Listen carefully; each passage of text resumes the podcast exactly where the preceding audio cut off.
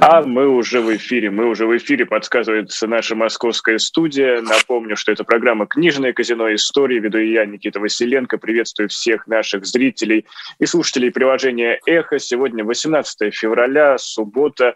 И мы, как всегда, что очень важно, как всегда, выходим на своем месте. И сегодня у нас в гостях журналист, публицист Андрей Архангельский. Андрей, добрый день. Очень рад видеть в нашей виртуальной студии. Здравствуйте. Здравствуйте все.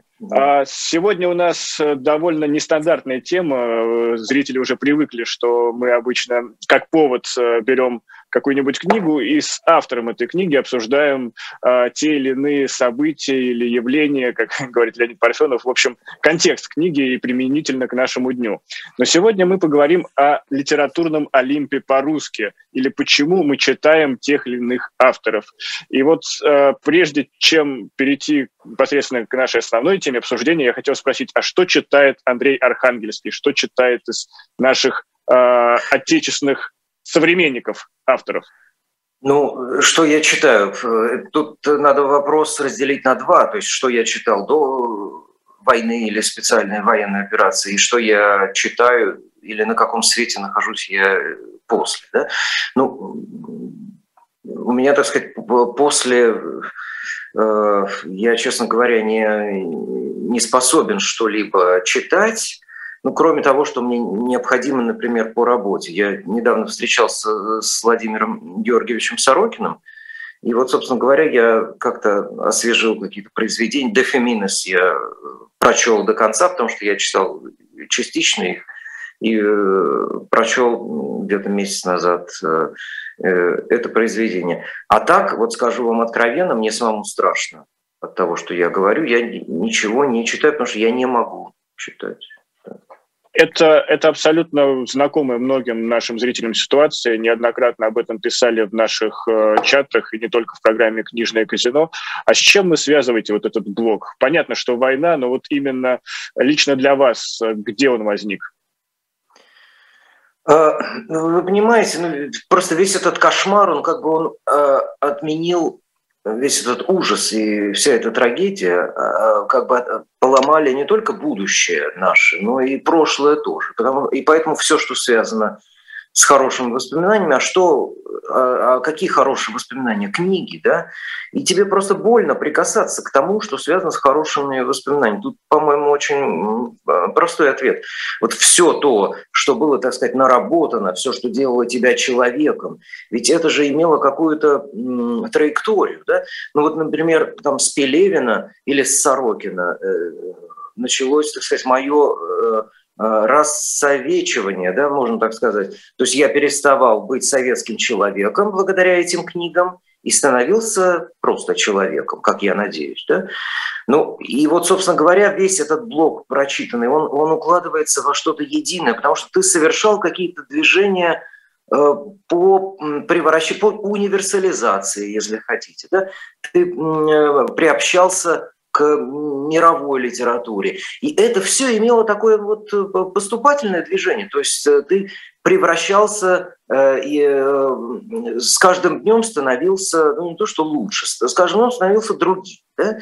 И вот это ведь все сложилось в какую-то единую цепочку, тебе это все дорого было, да, и, в общем-то, это был такой правильный путь. Вот ты шел от одной книги к другой, от, от одного потрясения к другому. То есть в этом была какая-то логика, был какой-то смысл. Вот 24 февраля отменило как бы этот смысл, потому что ты вольно или невольно спрашиваешь себя, а зачем вот были эти усилия, если так с такой легкостью можно уничтожить э, всякое, все, все человеческое, да, всю гуманность, то есть отменить э, саму гуманность. И это, это, естественно, тебя охватывает некоторое чувство Э, э, бессмысленности потраченных усилий. Вот э, еще и с этим, наверное, связано. Да, такая травма своего рода.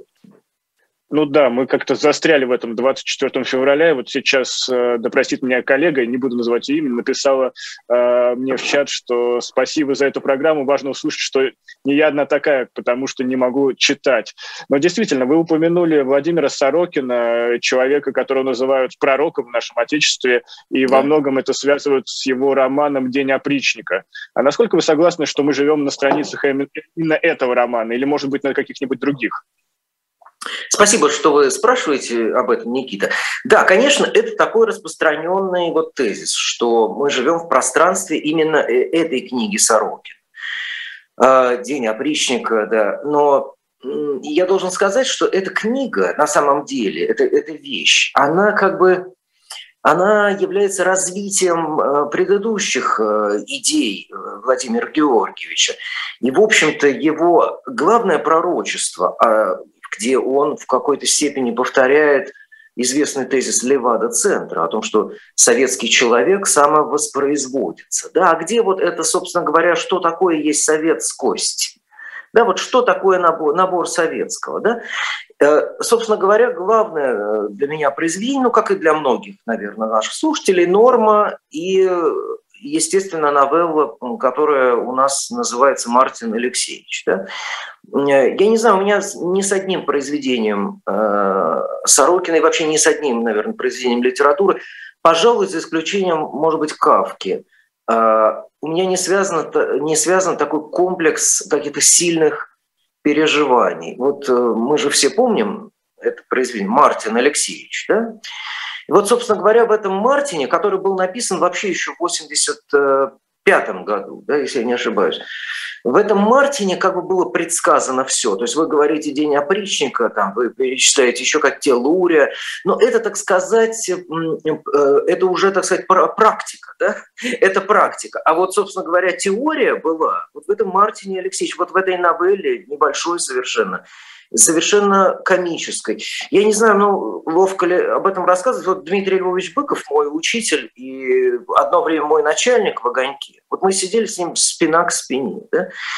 И вот когда нам было плохо, мы, ну, за соседними столами, мы начинали читать э, эту вещь. Мы начинали, а Быков еще, кроме всех его прочих талантов, он обладает поразительной способностью, он совершенно гениально смеется.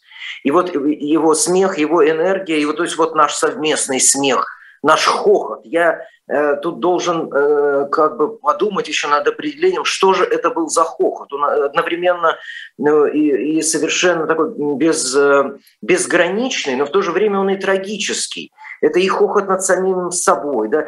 И вот в этот, этот хохот вот для меня и стал таким вот знаковой такой вещью. Вот мы смеемся, мы читаем вслух э, Мартина, мы читаем его уже не первый раз, и мы не можем остановиться. То есть нас, мы, мы просто впадаем в, как, в какой-то литературный экстаз. И вот в этом хохоте э, что-то происходило такое, ну, я не знаю, это можно назвать и очищением тоже, но это можно назвать и прозрением, да, и что-то страшное было в этом, в этом хохоте, я имею в виду не нашем спыковом хохоте, а хохоте литературном. Он такой адский немного, этот хохот. И вот знаете, вот в этом произведении было пророчески предсказано все, что с нами случилось э, впоследствии, э, все последующие 30 лет. Но вот э, многие наши зрители вспоминают свои книги, в которых они увидели те или иные знаки пророчества, и невозможно uh-huh. с ними не согласиться. Это, конечно, Войнович «Москва-2042». И кто-то вспоминает Стругацких э, разные произведения, в том числе или «Трубить Богом» или «Обитаемый остров», uh-huh. и как каждый объясняет это по-своему. Но все равно по статистике самый популярный жанр литературный в России – это детектив. А вот uh-huh. те антиутопии, которые описывали э, то, что сейчас мы уже по сути наблюдаем, они по сути не стали вакциной. Вот как вам кажется, насколько именно читательские вкусы э, повлияли на то, что мы наблюдаем сегодня, из того, что вот люди не обращали внимания на те произведения, которые предупреждали нас, а uh-huh. выбирали развлекательную литературу, скажем так? Ну, а какой человек любит, э, когда его предупреждают? Знаешь, Ваня, ты, с тобой случится что-то плохое, да? В это же не хочется верить. Э, у нас и так забот было полно, да? Мы, конечно, для нас книги, и в этом не стыдно признаться, играли в своем роде, ну, ну это был способ отвлечения от жизни. А, если вот вы, Никита, очень верно задали тон этой программы, я бы сказал, что, конечно же, по сравнению с советским, какой кардинальный разрыв. В советское время все-таки книги, книги читали, ну вот, читали для само, э, для, превращ... для самопревращения, вот так скажем, перефразируя известное произведение Кавки, да? для самопревращения, для самопознания. И вообще книга э, вот ты становился человеком. Да, это такой ну, классический такой русский интеллигентский подход, и бегство от действительности в какой-то степени тоже. Но в большей степени работа над собой. Да? А, когда у нас стало много забот, когда мы стали жить в другой стране, при демократическом э, при демократическом укладе, да, э, э, естественно, что у нас появилось много других внешних забот.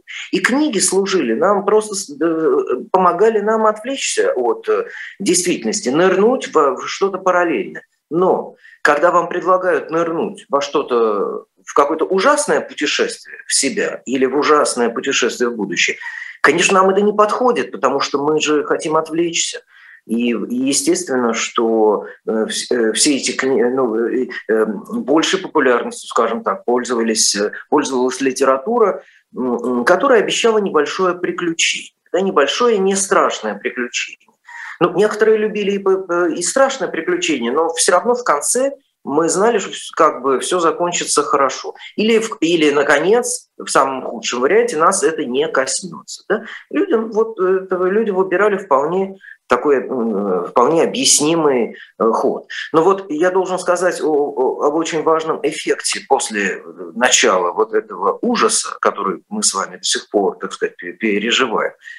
Э, какой фактически, какой профит из этого всего, какой профит можно извлечь из иррационального, какой профит можно извлечь из антигуманного и античеловеческого. Как ни странно, мы, это была проверка литературы на качество. Потому что, когда ты сходил с ума год назад, да, ты спрашивал себя, какие авторы туда-сюда, да, какие авторы останутся, с какими мне помогали. И ты приходил к выводу, что вот те авторы, которые э, говорили и писали о страшном, ну, допустим, если говорить о корпусе западной литературы, для меня, конечно, Беккет. Вот почему-то Беккет я не, не могу объяснить, но вот он всегда со мной. Вы знаете, в некоторых его произведениях 50-х, 50 годов они, они не так популярны, но я просто поскольку Беккета очень люблю. А, значит, у него есть такой вот э, трилогия такая малой он называется. Э, фактически это такое вот, э, знаете, э, существование как бы в невесомости, в постсмерти. Между прочим, петербургская писательница Наталья Соколовская употребила этот термин с началом войны. Мы живем в постсмерти. Да, вот это очень бекетовское определение. Мы действительно, мы как физические оболочки продолжаем существовать, но вот мы висим как бы в невесомости, вот в этой нечеловеческой. Это в точности бекетовская такая вещь и э, ситуации. И вот, собственно говоря, проверкой, э, война проверила вот эти произведения да, на э, выживаемость, если хотите. И вот выяснилось, что все, все, что все пророчески страшное и все невыносимое в мирной жизни, все невыносимое в мирной жизни и оказалось ровно тем лекарством, которое и спасает вот в эти чудовищные времена. Вот хотелось узнать ваше мнение по поводу еще одного тезиса. Uh-huh. Николай Солодников как-то был героем интервью Юрия Дудя, и uh-huh. он сказал следующее, что из того, что люди, например, мало читают, а, мало ходят в музеи, а люди как-то потеряли определенный культурный пласт, и они, э, по сути, человек, который не имеет какой-то культурной базы, тот человек именно не может критически мыслить. И во многом из того, что э, россияне не заряжаются культурой, скажем так, я пытаюсь найти какие-нибудь uh-huh. дипломатичные слова. Uh-huh. А, из-за этого, из-за этого во многом мы находимся в той точке, в которую мы сейчас пришли на нашем историческом пути. Насколько вы здесь согласны, что вот а, действительно мы перес... из того, что мы мало уделяем культуре внимания, именно мы простые россияне, мы а, во многом мы перестали каким-то образом воспринимать эту реальность и упустили тот момент, когда э, власть э, перестала с нами считаться. Угу. Очень важный вопрос. Это, конечно, э, так запросто не ответишь, это целая лекция. Но э, если попытаться коротко сформулировать, вы очень точно, точно нашли вход, так сказать, в э, тему. Потеря вкуса, конечно. Что воспитывает вкус? Ну, родители, окружение, допустим, да, музыка, которая звучит, допустим, с детства, да, ну, в первую очередь, наверное, все-таки книги. Книги воспитывают вкус, да, утончают этот вкус и помогают чувствовать фальш. Вот это очень просто. Я когда-то давным-давно в прошлой жизни, году так в 2009 или 2010 писал текст о том, что менеджеру, вот тому самому менеджеру российскому, да, э, среднего звена или низшего звена, ему тоже полезен Достоевский, потому что э, Э, он делает, ну, Достоевский, Толстой и так далее, да, весь корпус русской литературы, потому что он делает этого менеджера эффективнее, потому что он э, как бы чует фальш, чует измену или чует, скажем, обман, тоньше, когда читает, вот когда погрузился в Достоевского или в Чехова Толстого, да, Тургенева. Э, собственно говоря, вот это развлечение фальши, поскольку современный мир научился, как бы, ну, мы живем в постмодерне, банальность, э, мир научился превращать, подделывать некоторые вещи так, что ты не, не чувствуешь, где подделка, а где настоящее. И где, собственно говоря, настоящее вообще существует ли оно? Постмодерн ставит вопрос, естественно, и так. Существует настоящие ли мы, собственно говоря, спрашивает постмодерн. Так вот, э, э, литература вас, воспитывает вот эту тонкость вкуса. Да? И вот, скажем, если мы обратимся к главному ужасу нашего времени и к тому, э, чем мы можем в кавычках ну, гордиться, вот и мы, как политическая нация, произвели ужасное, да? пока дали миру, так сказать, оставили мир без шансов. Это пропаганда. Вот наше, собственно говоря, главное литературное произведение, адское, пропаг... А, адское произведение, которое мы подарили миру за эти 30 лет, за эти 20 лет, да, это пропаганда. Ну что такое пропаганда? О ней сказано уже много слов, но ведь, э, э, то, господа или товарищи, прежде всего, когда вы слышите э, то, что э, исходит из ртов этих людей, вот которых мы, вы, мы по телевизору видим, да, э, оно же безвкусно, то есть оно же просто пошлость, оно есть пошлость. Если бы э, человек не растерял этой способности различать и вообще вот это чувство, это русское слово такое, пошлость. Попробуйте, найдите аналог где-нибудь. Да? Фальш, пошлость, э, безвкусие. Вот, собственно говоря, речь пропагандистов в первую очередь, она безвкусна, да, и это уже должно служить таким первым как бы сигналом. Стоп, стоп, здесь что-то не так. Да? Они безвкусны, они чудовищно все а, а, ну, кроме того, что они антикультурные, да, вот антигуманные, да, хотя у них речь образованных людей подделывается, да, притворяется. Ну, во-первых, как бы за всем этим нет этики, да, то есть нет способности к развлечению между добром и злом, но это, так сказать, и ладно. Но главное, что это все пошлость, абсолютная, чудовищная пошлость. И вот если бы массовый человек а, э, работал над собой и продолжал бы, допустим, читать э, литературу. Мне кажется, что мне не знаю, мне кажется, что советский человек в этом смысле вот если бы советскому тому кондовому человеку 70-х годов показали бы Соловьева или Киселева, или Скобееву, да, он ужаснулся бы просто по, по одной простой причине, потому что это пошло. Да? Это, это чудовищно безвкусно. Да? Э, вот. Если бы эта чувствительность, если бы этот вкус действительно был воспитан, Конечно, это могло бы служить антидот, да, но, к сожалению, именно потому, что вкус был испорчен, ну, я считаю, что испорченная эстрадой, в первую очередь, 90-х годов, что она лишила человека, так сказать, вот этих вот, вот тоже чувствительности. Вот перед пропагандой, что было в начале? Да, перед пропагандой была русская попса. Она обладала, конечно, рядом положительных э, тоже эмоций, но в сущности она отбила вкус у массового человека. А вот потом следом пришла пропаганда, и она добила этот вкус. Она уже работала с человеком, который не способен э, э, э, почувствовать пошлость. Вот, собственно говоря, истоки. Истоки тоталитаризма, как писала Хан Аренд. Ну вот я здесь хотел сделать небольшое уточнение и продолжить нашу беседу, которая у нас была еще в коридорах эхо Москвы. Да. Как-то мы с вами обсуждали такой жанр попаданца, Да. И я бы этот жанр ну, назвал бы это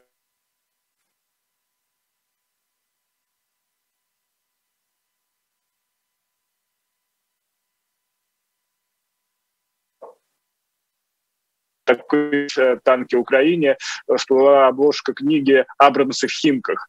И mm. вот если человек читает такую литературу, это лучше, чем читать ничего, или все-таки это как-то искажает восприятие реальности, и это действительно вредная литература?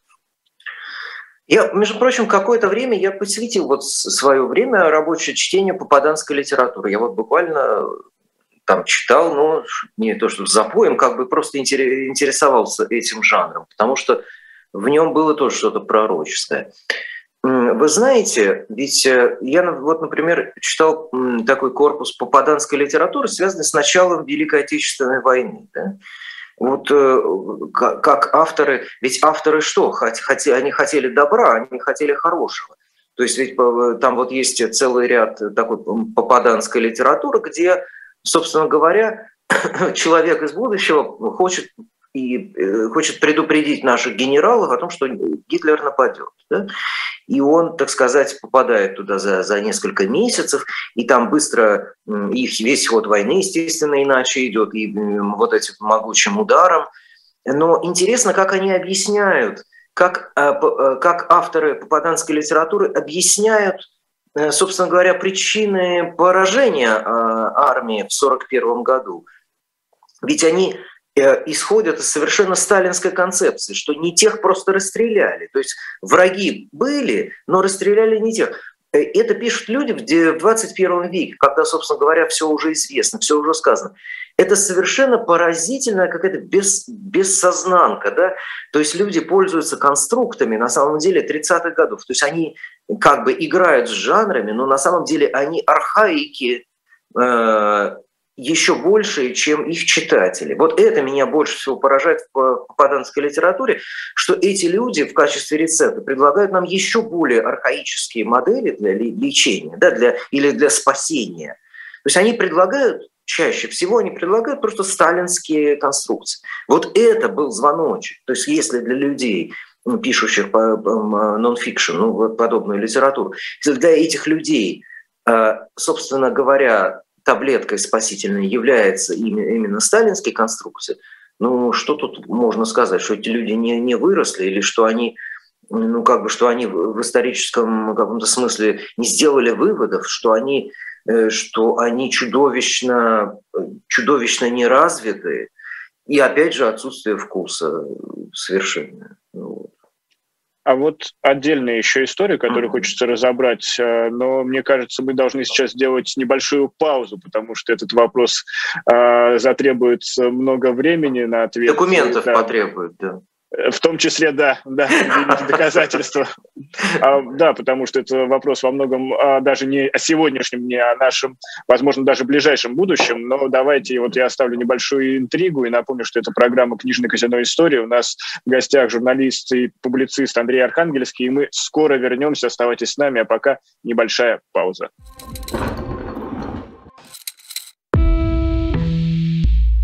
Вы лучше других знаете, что такое хорошая книга.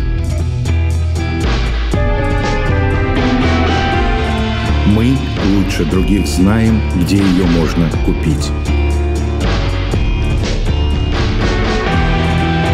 Книги на любой вкус с доставкой на дом. Интернет-магазин «Shop Diletant Media».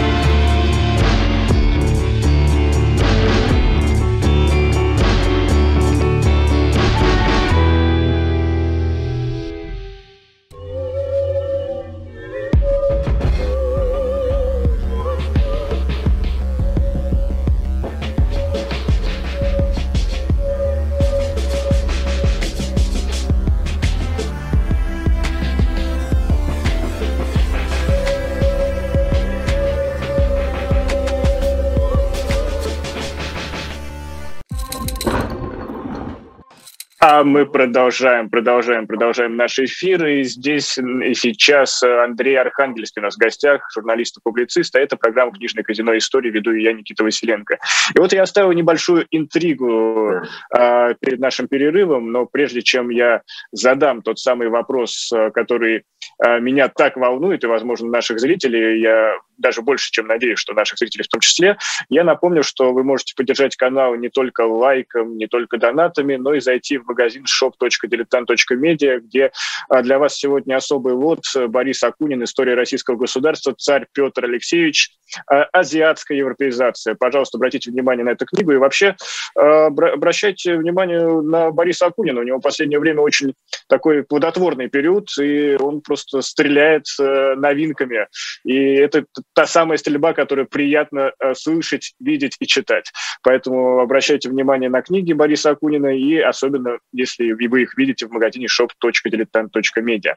Ну, а возвращаясь к тому вопросу, который я так помпезно анонсировал, не поздно она в любом случае закончится, и, скорее всего, э, писатели, которые выступали против войны, они э, будут иметь большие проблемы с изданием, созданием своих книг в России, ну и прочие какие-то там, не знаю, гонорары от пьес, э, идущих в театре, как, например, тот же Борис Акунин сейчас имеет uh-huh. некоторые проблемы, что его имя убирают из афиш, а деньги в силу разных и других обстоятельств тоже ему перестают поступать. Но есть и вариант другой, что, например, э, победит другая позиция, и, например, те писатели, которые выступали за войну, тоже могут оказаться в опале. Тот же Захар Прилепин. Его творчество, а, ну, лично я считаю его книги довольно э, интересными. Тот же роман «Обитель» или какая-то ранняя проза мне нравится. Но вот вопрос такой, а, нужно ли отделять авторов от их позиции? Должна ли литература вот в той России будущего, которая будет после войны, существовать э, вне контекста того, как авторы относились к, вой- к войне? И возможно ли вообще такое? Или нас ждет массовая культура отмены тех или иных писателей?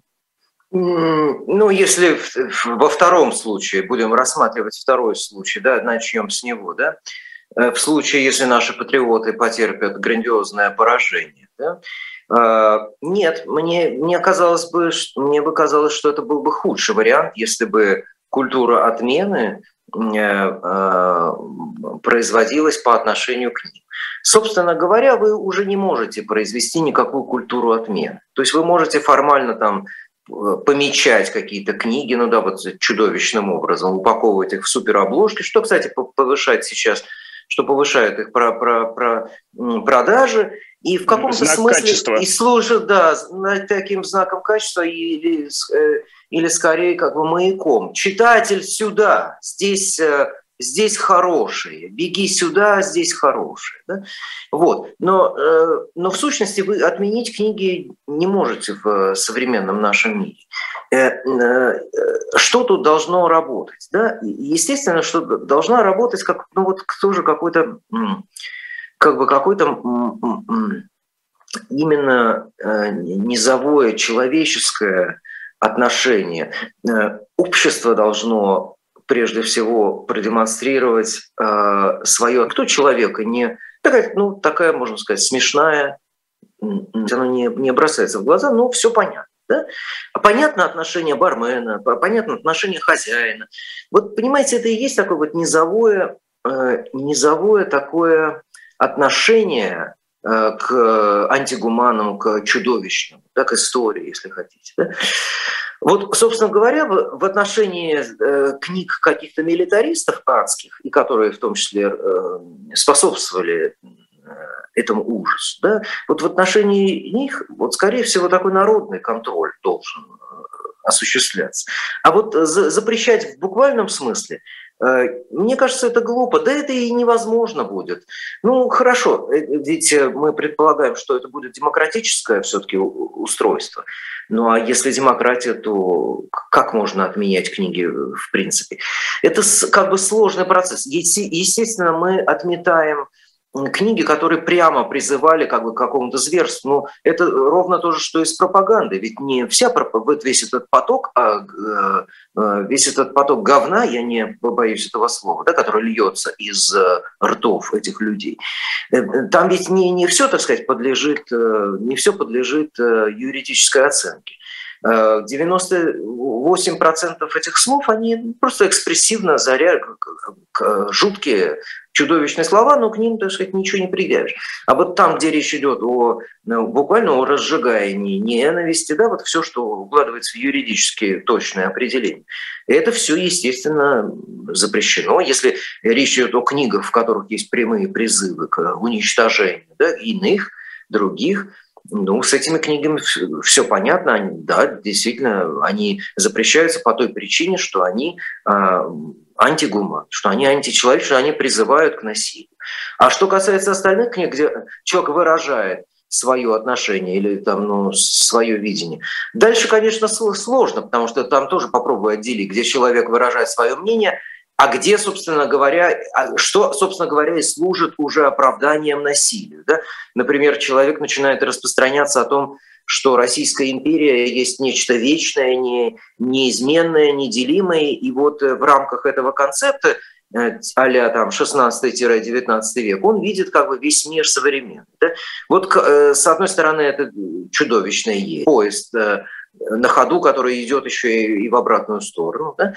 А, а с другой стороны, как, какие претензии могут быть к словам, к мнениям? Это сложный вопрос, но опять же без общества, без открытого обсуждения, просто очень простой рецепт. Открытое обсуждение в обществе произведений, э, идей, если хотите, да, по телевизору обсуждение, то есть в массовом смысле, да, и все, и вот делайте вы, вывод сами. Вот это э, как бы самый важный э, контроль. А, а применять к ним какие-то санкции, ну, буквально там запрещать, э, в повалку запрещать именно потому, что вот этот автор, значит, поддерживал спецоперацию – нет, ну, конечно, это, это, был, это был бы тоже безумие, да, как бы безумием в другую сторону. Ну вот да, многие согласны, и вот Алексей Уваров тоже пишет, что общество прежде всего должно появиться, и, а, естественно, должна быть какая-то дискуссия. А здесь у нас еще есть один э, вопрос по, в, в этой плоскости. Uh-huh. А есть ли риск э, появления самиздата, то есть возвращения к такой традиции, что, да, понятно, самиздат может быть и в том числе в digital форме, а вот там издат, что книги э, наших авторов, которые а, не угодны режиму, будут печататься там и как-то вот возиться в печатном виде, если кто-то захочет их прочитать. Или это уже анахронизм, и поэтому а, все уже есть в сети, и все будет в сети, и это, наоборот, только mm. если какие-то писатели будут отменены, они просто станут издаваться электронно. Да, безусловно, электронные, собственно говоря, электронные средства э, связи э, решают эту проблему, решают проблему там издата, как, собственно говоря, и решают проблему голосов да, вражеских. Э, собственно говоря, YouTube решает эту проблему тоже запросто. Да, в общем, эту, этой проблемы уже, можно сказать, нет. Никто в, двойном, в чемоданах с двойным дном не будет возить литературу. Скорее, я знаю, кстати говоря, другую тенденцию. В России продолжают выходить, ну вот как бы по инерции, что называется, от прежних еще времен, продолжают выходить прекрасные книги. И вот русские иммигранты заказывают эти книги по, по, по почте, чтобы читать э, то хорошее, что, собственно говоря, успело выйти. Но это имеет отношение скорее к научным, к научным каким-то э, книгам, да, к исследовательским э, работам. А, вот. Ну а что, а что касается там издата, да, собственно говоря, русская литература, вы вспомните там Гоголя или даже Достоевского, э, они же многие, многие произведения, которые, которыми размахивают, допустим, патриоты, они ведь вообще, эти произведения написаны... Кстати, про Гоголя что-то в последнее время не слышно. Что-то Гоголь как-то перестал, мне кажется, звучать. Да? Вот почему-то какой-то опасение. Может быть, он иностранный агент, я не знаю уже. Нет. В общем, э, многие классические русские произведения написаны за границей, да, и с этим вообще нет э, никаких проблем. И другое дело, что вот Людмила Евгеньевна Улицкая сказала мне, как недавно мы с ней беседовали, она сказала, что в такие вот времена, как сейчас, а повторяется, собственно говоря, история 17 года в, той, точности, история описала круг – столетний, да, в этом нет никакого кайфа, а наоборот сплошной упрек, потому что что же мы за люди, если мы ходим по кругами, мы никак не можем вырваться, так сказать, на открытое пространство. Но она сказала, заметила очень точную вещь. Литература разделяется на два рукава, то есть вот один там в Савдепе, да, как это было принято говорить, другой здесь, но потом при других обстоятельствах, при других тектонических изменениях эти, э, эти два рукава чудесным образом соединяются опять в один. Вот. И, собственно говоря, э, э, ровно тоже место написания э, и время написания для литературы, вот для литературного процесса как такового, если смотреть на все с точки зрения литературного процесса, да, для него это не имеет вообще никакого значения. Ну, потом эти рукава опять сойдутся, и опять будет одна литература, там, э, частью ужасная, частью прекрасная, но это уже оценку давать, так сказать, вам. Да? Что было, то было. Вот. Ну, прям собственно... хотел, хотел, хотелось на этой ноте уже прямо завершить, потому что она звучала довольно оптимистично, но нет, нет, нет, продолжим нашу беседу. И я буду да. стараться сгущать все-таки э, краски, да, как я это умею. А, тут э, есть и дру- другая проблема у нас, то, что из-за санкций э, западные издательства перестали продавать права нашим. И то есть мы, например, не можем получать э, новинки того же Стивена Кинга, не знаю, Джон Роулинг. И, то есть э, мы не можем получать э, легальные тексты как читателя. И тут появляется большое пространство для пиратства. Или вот недавно еще появилась новость, что э, некоторые издательства собираются издавать эти книги в пересказе. Да-да, это очень смешно. Да. да, да, да. Но вот э, я бы хотел бы именно обратиться к пиратству. Вот насколько мы, россияне, имеем моральное право на фоне того, что нас все-таки действительно лишили возможности читать э, актуальные современные новинки западных писателей, насколько мы имеем право на пиратство в данной ситуации? Ну, не имеем, конечно, ведь мы должны... Демократия предполагает уважение, уважение законов, уважение чужих прав. Собственно говоря, права собственности – это фундаментальная вещь. Но как, как же это может что может... Но по, извин... по сути э, нас э, Извините, тоже, нас. тоже лишили права, определенного права, э, не знаю, свободы печати, назовем это так, Но свободы лишили... доступа к информации. Нас, Но лишили... на, нас коллективно лишили. То есть понятно, что да. тут попали еще многие люди, которые выступают против войны. Да. И а нас как бы коллективно, получается, под одну гребенку всех. Да, но это то же самое, что и с карточками. Нас лишили доступа к э, цивилизованному миру. Это э, звучит именно так и никак иначе. Это ведь не угроза существованию экзистенциальному России, да, что книги Стивена Кинга не будут там больше переводиться. Это, в этом же нет угрозы. А чего вы, ребята, так нервничаете? Это же вас, ну, на вас ничего, как говорится, не летит, да, в буквальном смысле. Вас просто лишили доступа к э, универсальным ценностям, к европейскому миру то, что вы сами, вот благодаря пропаганде, да, то, что вы сами отвергали, что вы сами топтали и говорили, что нам этого не нужно. Ну вот вам этого не нужно, вы этого и не получите. Но, извините, в этом нет угрозы вашей жизни. Без этого, как говорится, можно жить. Можно жить плохенько без Стивена Кинга, без э, других переводных, замечательно, без э, Роулинг, да? Э, без детской литературы, между прочим. Да? А, а вот, э, да, вы, вы же сами этого хотели. Другое, другое дело, что, э, собственно говоря, э, конечно, это пиратство будет существовать, кто-то будет пиратить, а кто-то будет вот заниматься пересказом книг. Но пересказ книг – это, ну, это совершенно самоубийственная, на мой взгляд, тактика. Даже сами издатели сейчас, половина из них примерно, говорит мне, это, тупик. Да?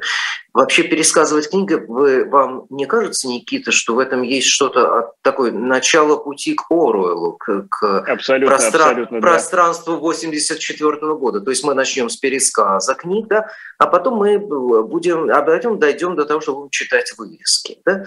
Э, чужие вывески, допустим, нам будут э, пересказывать. Я не знаю, ну тут можно пошутить на эту тему. Э, вы понимаете, это же крайне символично пересказывать, то есть не, не, не, в, не в натуральном виде, а в пересказе. То есть вот эта тема второй свежести, да, тут, а тут уже не второй свежести, тут как бы такое заморозка, да, то есть тут консервы, да, вот это в буквальном смысле консервирование Э, культуры. Э, ребята, это, это расплата за то, что мы не хотим быть э, цивилизованными. Вот, вот и все. Тут еще, вот я напоследок скажу, вот тут будут еще попытки создать наших собственных Роу, Роулинг и Кингов. То есть будет и такая, мы услышим и это скоро, что нам нужны свои кинги, да, э, такие Гоголи, чтобы нас не трогали, как говорится. Э, и этот процесс, и это тоже будет такой носить общегосударственный характер, вот будут выделены средства, средства будут выделены, да, миллионы, значит, на, на создание собственного национально ориентированного корпуса детской литературы.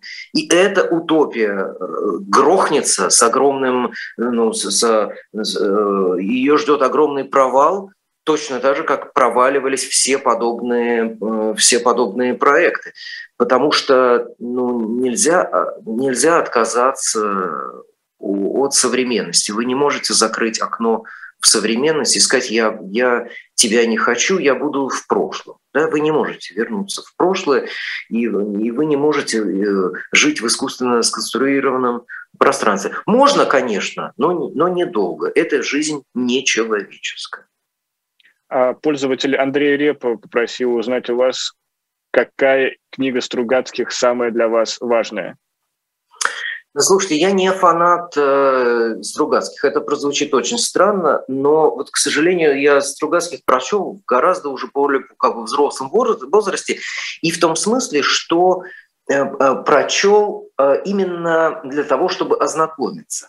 Но вот, например, э, «Трудно быть Богом» не, не является любимой книгой. Знаете, а вот вы мне, дорогие читатели, пожалуйста, дорогие слушатели, пожалуйста, подскажите, что у Стругацких, э, как назывался этот рассказ, значит, о, о том, как, э, значит, э, ученый жаркой августовск... жаркими августовскими днями работает над каким-то очень важным открытием, и вдруг он понимает, что кто-то сверху как бы запрещает ему, но, но сделает, делает все, чтобы это открытие не состоялось. Я, к сожалению, не помню название. Это, может быть, это раннее произведение Стругацких. Но, в общем, вот э, если спрашивать о том, какой любимый, вот это, пожалуйста.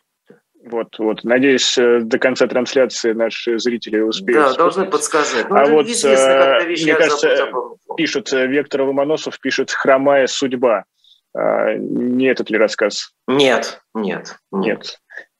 Э, хищные вещи века. Вот тут уже да, пошла вот, они, да. вот хищные да. вещи века, да. Вот. Uh-huh. Значит, да. Э, вот спасибо большое, что подсказали. Это был пользователь Сэм Стон.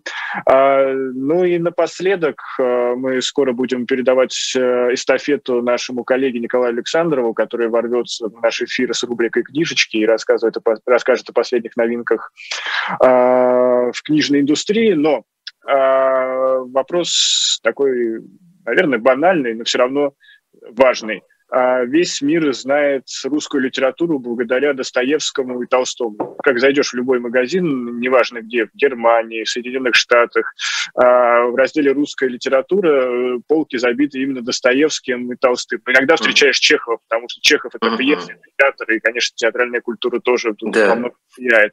А из современных писателей э, кто наиболее известен на Западе? Кто оставит после себя, ну, если не такое же воспоминание, как э, Толстой и Достоевский, но хотя бы приблизиться к ним? Ой, ну это, это чрезвычайно сложный вопрос. Э, конечно, нам нужно разделять то есть вот массового, да, все-таки массовый какой-то интерес, да, и литературу.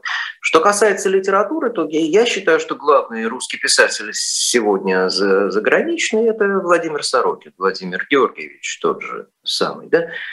Как кто-то э, э, смешно пошутил, это э, Сорокин сегодня – это такой взбунтовавшийся сын Толстого, то есть та, сын Толстого, который бросил ему вызов, который по масштабу, по э, объему, по таланту тоже Толстой, но, но который все решил сделать по-своему. Да? Непослушный сын Толстого, вот как так вот я бы назвал. Э, Сорокин в первую, в первую очередь, и благодаря его антиутопиям, благодаря его прозрениям да, литературным, благодаря его но все-таки масштабом э, корпуса написанной им литературы, и, и всякий раз это не повтор, это открытие, он заново что-то придумывает. Да? Ну, вот в первую очередь я бы, я бы сказал так. А что касается... Владимир Сорокин. Да, конечно. Конечно, в первую очередь, да, потому что он и в медиа часто звучит здесь, он выступает. Э, естественно, с осуждением. А вот к нам уже ворвался в эфир Николай Александров. Николай, приветствую. Здравствуйте, Николай. Студия. Здравствуйте. Здравствуйте. Здравствуйте. Николай, а вы согласны, что Сорокин непослушный сын Толстого? А, а, учитывая особую любовь Владимира Сорокина к творчеству Толстого, учитывая, что в его целом ряде романов а, есть ну, своего рода соперничество с Толстым, и сам Толстой изображается необыкновенно фактурно. В каком-то смысле да. Но если говорить о Сорокине, меня всегда, последнее время меня всегда а, привлекала фраза, которая принадлежит а, художнику Андрею Бондаренко, который оформлял многие книги Сорокина. А, и он как-то в разговоре с Владимиром Сорокиным сказал, говорит, Володя, мне кажется, а, что а, нереальность диктует тебе свои романы, а что ты наоборот своими романами подтягиваешь реальность к себе. То, что изобразил э, Сорокин в «Сахарном Кремле», «Дня опричника», «Телурии», в «Докторе Гарине», наконец, да, вдруг неожиданно вырастает перед нами и не кажется абсурдным, как в романе, романах Сорокина. Это фантастика, которая реализуется у нас на глазах. И mm-hmm. в этом смысле здесь дело не только в противостоянии, а в том, что а, вот э, моделирование этого художественного мира во многом оказывается правительским. Да? А, и те а, особенности, а, если угодно, те тенденции развития, которые в романах Сорокина казались абсурдными, вдруг стали нашей реальностью. И в этом, конечно, Владимир Сорокин, безусловно, человек, который, который просто в каком смысле подготовил нас к тому миру, в котором мы живем в гораздо большей степени, чем Виктор Пелевин. Но вот мы начали наш разговор с Сорокиной и заканчиваем его тоже Сорокиным. Действительно хочется пафосно сказать, что Сорокин наше все. Но, Николай Александрович, а что, что у нас сегодня в книжечках-то? Порадуйте. Ну, знаете, я, я, хотел, я хотел рассказать о двух книгах, э, которые э, э, опираются скорее уже на реальность. Так? И с другой стороны, в Э, этой вполне реалистичной, вполне канонической опоре на реальность, потому что все это документальные вещи, проявляются или просматриваются те совершенно фантастические вещи, с которыми мы сталкиваемся сегодня. А, первая книжка, э, книжка, которая вышла в издательстве «Время», это книга Максима Знака. Называется она «За камеру». Один из рассказов начинается следующим образом. Он пришел с этапа и ушел в этап. Так все приходят и уходят. У него в прошлом было 19 весен, а впереди могло ждать 8 зим. Немало, но так было у многих. А еще он попал сюда незаслуженно, как все, как всегда. Э, Максим Знак юрист. Во время избирательной кампании 2020 года в Беларуси он представлял интересы кандидатов в президенты э, Виктора Бабарика и Светланы Тихановской и был приговорен к 10 годам лишения свободы, в частности, по обвинению в заговоре с целью захвата власти. И вот книга его рассказов, которая называется «За Камерон», вышла в издательстве «Время». Название понятно и очевидно. Это Декамерон Боккаччо.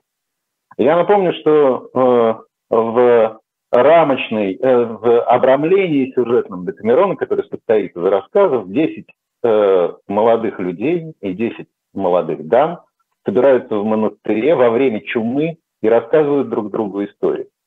Любопытно, что Закамерон в данном случае не обитель спасения, а скорее центр или эпицентр этой чумы.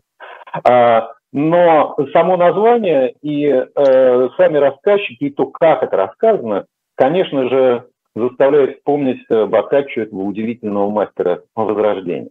А, потому что книга, несмотря на то, что это ну, вот действительно эпицентр болезни, она, она говорит о том, э, несмотря на весь абсурд, да, как человек сохраняет себя. Из этих простых историй складывается жизнь. А она может выглядеть фантастической, так же, как, кстати говоря, многие ситуации в Декамероне Бокаччо. Но это страшная фантастика с одной стороны, а с другой стороны это страшная реальность. И еще одна книга, которая буквально только что вышла в издательстве Ивана Лимбаха. А, для того, чтобы была видна рифма, я, э, я приведу только одну, одну цитату. Светов Феликс Григорьевич виновен в том, что на протяжении 1975-1984 годов в квартире по месту своего жительства, расположенной по адресу город Москва, Южский переулок, дом 14, на даче по адресу Московская область, станция отдых, систематически изготавливал материалы, содержащие заведомо, заведомо ложные измышления, порочащие советский государственный общественный строй, который распространял на территории СССР, а также направлял за границу, где они широко использовались подрывными центрами Запада, клеветнических пропагандистских акциях против государственного и общественного строя СССР. Приговор год тюрьмы и пять лет ссылки по статье ну и так далее. Эта статья называется антисоветская агитация и пропаганда. Этот приговор вынес судья Лебедев, который сегодня, ну, в смысле сейчас, или, во всяком случае, в прошлом году, эм, был председателем Верховного суда России. А, эта книга, э, э, которая под одной обложкой объединяет два произведения. Опыт биографии Феликса Светова, а, роман, который был написан в 70-х годах, и вышел в Париже в 1985 году в издательстве «Имка Пресс». А, Феликс Светов писал, что это единственное произведение, которое он писал свободным человеком, но к тому времени он уже не был свободен, ему был вынесен в январе 1985 года, ему вынесен был приговор, он находился в СИЗО. А, Феликс Светов умер в 2002 году, 20 лет прошло спустя, э, после его смерти. А, под этой же обложкой э, еще одно произведение э, Зои Световой, которое называется «Невиновные». А, впервые э, книжка признать невиновного виновным история Назара и, и история Игоря Сутягина – вышла 10 лет назад, в 2012 году. Теперь э, э, опыт биографии Феликса Светова и невиновные э, Зои, э, Зои Световой выходит под одной обложкой. То есть довольно, довольно много разных пересечений. А когда Феликсу Светову выходили, выносили э, приговор, э, Светова находилась в зале суда. И вместе с своим мужем Виктором Зитко они пытались э, запомнить последнюю речь Феликса Светова. Из опыта биографии э, многие знают хотя бы одну строчку, даже если этот э, роман, документальный роман не читали. Возьмемся за руки, друзья. Именно эту фразу взял Акуджава для своей ну, известной песни, необыкновенно популярной. А роман Феликса Светлого пользовался действительно в э, интеллигентских, я уже не говорю о диссидентских кругах, необыкновенной популярностью. А, и пересечение и переклички его тем, что пишет и рассказывает Зоя Светова, удивительно. Но в завершение я хочу сказать еще одну вещь, очень важную. А, книга Феликса Светова важна не только э, с той точки зрения, каким образом 60-е, 70-е, 80-е э, отзываются в наших днях. Каким образом то, что вот писал э, Феликс Светов, и нужно быть очень наивным человеком, чтобы не видеть, э, чтобы не, э, чтобы не видеть сходства между черной кожаной тужуркой и черной Волгой. Так вот, эта книга Феликса Светова важна, что отсылает нас еще к 20-м годам, а, к революционным годам, к тому, что Феликс Светов, Светов курсивом обозначает традиции революции.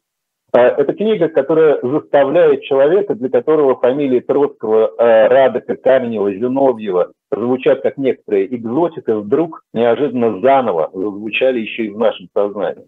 И история 20 века, всего 20 века, после 17 года, предстала в совершенно новом, уже исходя из нашего контекста виде. И поэтому она необыкновенно важна. Так же, как она необыкновенно важна своим пафосом. Человек, человеческое достоинство, необходимость борьбы и отстаивать человеческое достоинство. А, это, а, если угодно, тот императив, который звучит а, сегодня и который необыкновенно актуален. Николай, спасибо большое за этот интересный обзор. И э, мне уже, к сожалению, режиссер машет красными флажками, что нам пора заканчивать. И прежде всего маленькое уточнение, иначе зрители мне не простят. Андрей, вот э, по поводу Стругацких пиш, пишут, что это все-таки рассказ «Миллиард лет до конца света». Не абсолютно верно, абсолютно да, верно. Да, просто Именно, час Спасибо большое, да, да, да, поскольку мы все-таки неправильно сначала назвали, да, это да, «Миллиард лет до конца света». Абсолютно верно, ну, это любимый что ж, да, что ж, да, что ж, вот на этой ноте мы вынуждены прерваться. Спасибо, что были с нами. Напомню, Андрей Архангельский, Николай Александров, Никита Василенко.